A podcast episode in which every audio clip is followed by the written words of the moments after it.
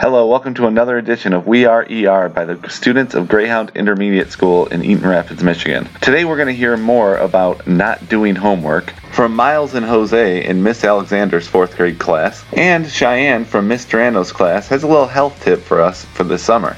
Do your homework. Written by Miles from Miss Alexander's fourth grade class.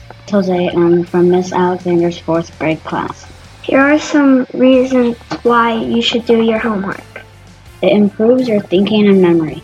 You should also do your homework because it helps you develop positive study skills and habits that will serve him or her throughout life. Also, homework encourages you to, to use time wisely.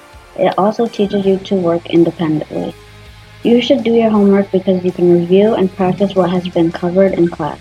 Also, doing your homework helps your parents understand what you're doing in class. Some consequences for not doing your homework are not doing your homework will cause you to get bad grades. If you don't do your homework, get held back. And if a report card is bad on math, you need to do your homework more or get more help from with tutors. If you don't do your homework, you might get in trouble with your parents or teachers. Those are some good reasons why you should do your homework and some bad reasons if you don't do your homework. So do your homework.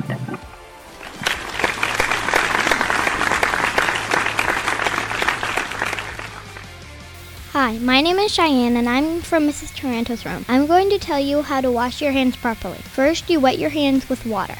Then you get one squirt of soap with your hand. After you do that, rub your hands palm to palm vigorously for at least 20 seconds.